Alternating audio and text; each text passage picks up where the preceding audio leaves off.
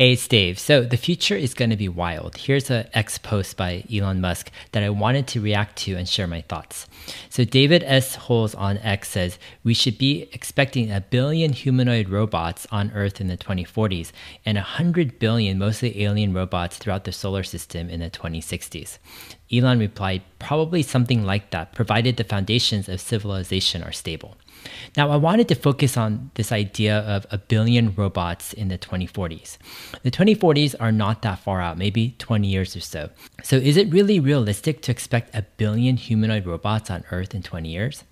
Now, many people will think it's going to be a long shot to even see a million humanoid robots in 20 years. And I understand where they're coming from.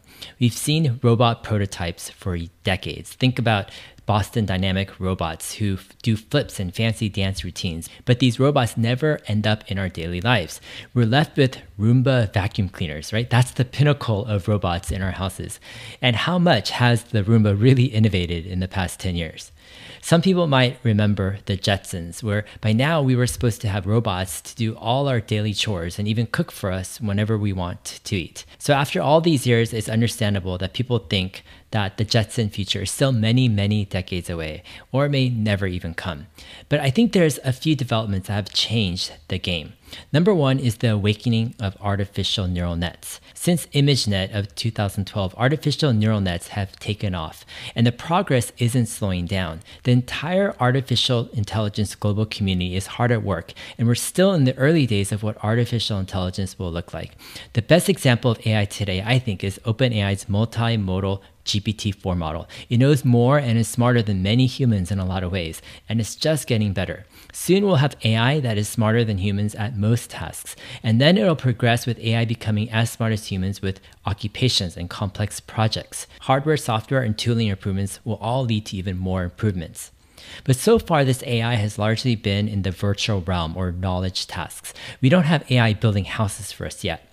But these artificial neural nets will be able to do physical tasks and jobs, and they will eventually be able to build a house for us. But they need a few things first that they don't have.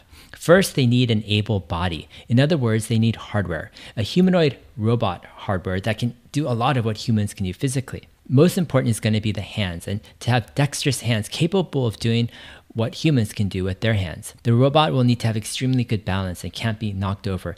It'll need to be able to do many, if not most, of the things that humans can do physically, like pick up objects, push things, open bottles, use a kitchen knife, even wash dishes. Then the second thing it needs is a real world AI foundation model. In other words, it needs a neural net that can understand the physical world via video in a way that it can master how to navigate and interact with that physical world. Once it's got that real world foundation AI model and can learn how to do tasks that humans can do by watching them do it, then AI has got most of what it needs. It'll have the body and it'll have the brains. And then it'll be about being useful and adding value to people's lives. The genius of the humanoid robot form factor is that much of the world is designed for humans. So, having a similar form factor as humans, these robots will be able to do what many humans do. So, in many ways, that's the perfect form factor to add value in this world. But adoption will ultimately all depend on how much value humanoid robots can deliver. One reason I was so confident about the iPhone when it first launched in 2007 was because of the value it created and delivered. Before the iPhone, there wasn't really a capable web browser for your phone, and apps were clunky and glitchy.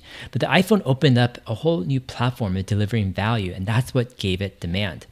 What will give humanoid robots demand is how much value they can deliver. But I will argue that humanoid robots can deliver much more value to people than their phone probably orders of magnitude more. And it's because a humanoid robot transcends the virtual knowledge realm and delivers value instantly in the physical real world.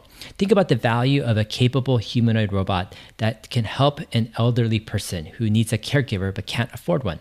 The humanoid robot can help with tasks, chores, cleaning, cooking food, bathing, going to the bathroom, etc. But it doesn't stop there. The humanoid robot can also provide companionship and talk with the person throughout the day. It's literally life changing. And that value is extremely high. Think of all the older people in the world that would appreciate some help. But it doesn't stop there. When you combine intelligence with physical body, you unlock a whole new dimension of value that previously was reserved for humans to deliver. That's why I think the demand for a truly capable humanoid robot will be immense, far greater than most people think. So, why a billion humanoid robots in 20 or 25 years?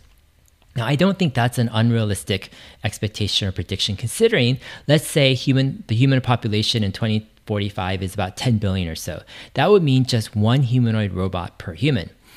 So let's compare that to vehicles. Currently, there are about 1.5 billion cars in the world. So that's about one vehicle for every five people.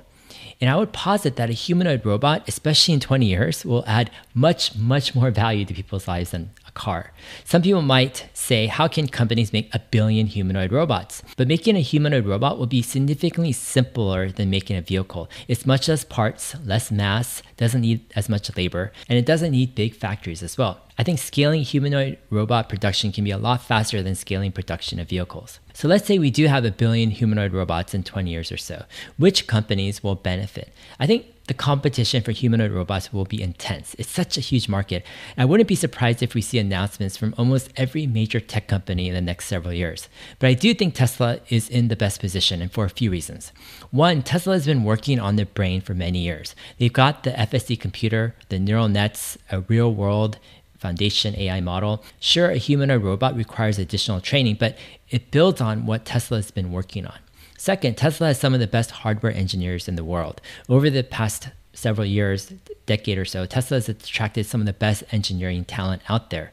And this is across many fields motors, inverters, electronics, and so on. They're able to design and build and also scale their engineering. Third, Tesla has plenty of internal use cases to test their humanoid robots as well. They can put the humanoid robot to work making mega packs and cars, unloading trucks, etc. There's a ton of use cases. Fourth, I think Elon Musk brings a unique combination of seeing the future clearly, coming up with the right strategy, and ambitiously going for it. It's a rare combo to bring all of that together. Elon, he sees where humanoid robots are headed and he knows what's important. For example, his goal of Optimus threading a needle right by the end of 2024. It's extremely practical and will unlock a ton of use cases for the robot. And Elon knows that the important thing is to scale production. And that's why Optimus is designed for mass production and it's not just a research project. Currently, the three most important projects at Tesla, in my opinion, are number one, Optimus, number two, FSD, and number three, their next generation vehicle platform. But ultimately, number one and number two, I think, matter a lot more than number three. And number one, which is Optimus, matters a lot more than number two, FSD.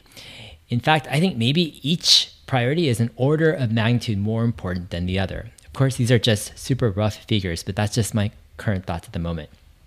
So if we zoom out a bit, let's say to 20 years, I think the humanoid robot will be the greatest and the most useful product ever in history. And I think we'll see at least a billion of them. And they will transform and change many lives. The potential, I think, for Tesla as a company is immense, especially if they're able to focus and execute well, right, toward delivering a very compelling and useful humanoid robot.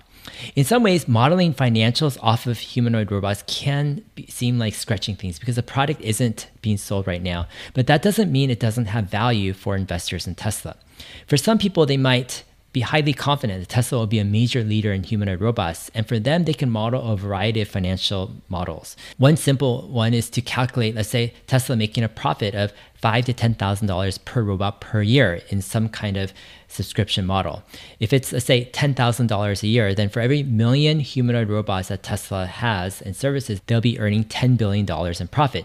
Give it a conservative 20 multiple, and that adds $200 billion in market cap for every million humanoid robots. And it's up to each investor to assign their own probabilities of how they see the future turning out.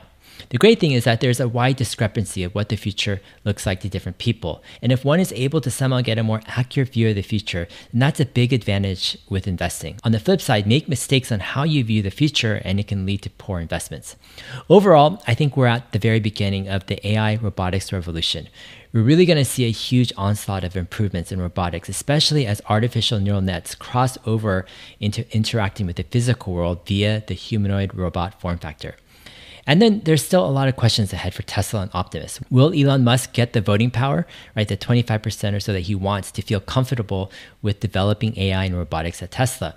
My general thoughts on this are a fewfold. First, I think most of these issues is best to leave it to the board. Tesla's board of directors have shown themselves to be competent, and I think this is one of their main jobs, determining the compensation of the CEO. I think the board can talk with Elon, key investors, and others and figure out an incentive plan that makes sense both to Elon, Tesla, and investors. If somehow Tesla could have dual class voting shares, then I think it would make it even easier to reach the voting share goal that Elon wants. But if dual class voting shares aren't possible, I'm still confident that an agreement can be reached between all parties. There's just a lot at stake. Tesla is in a great position, and it needs a leader like Elon, in my opinion, to continue to push forward with the right strategy and innovation with humanoid robots. He's done a great job with Optimus so far, much better than I would have expected. And I think when someone is doing a great job, you double down on them. Anyways, that's my two cents. Hope you guys are well. We'll see you guys in my next video. Thanks.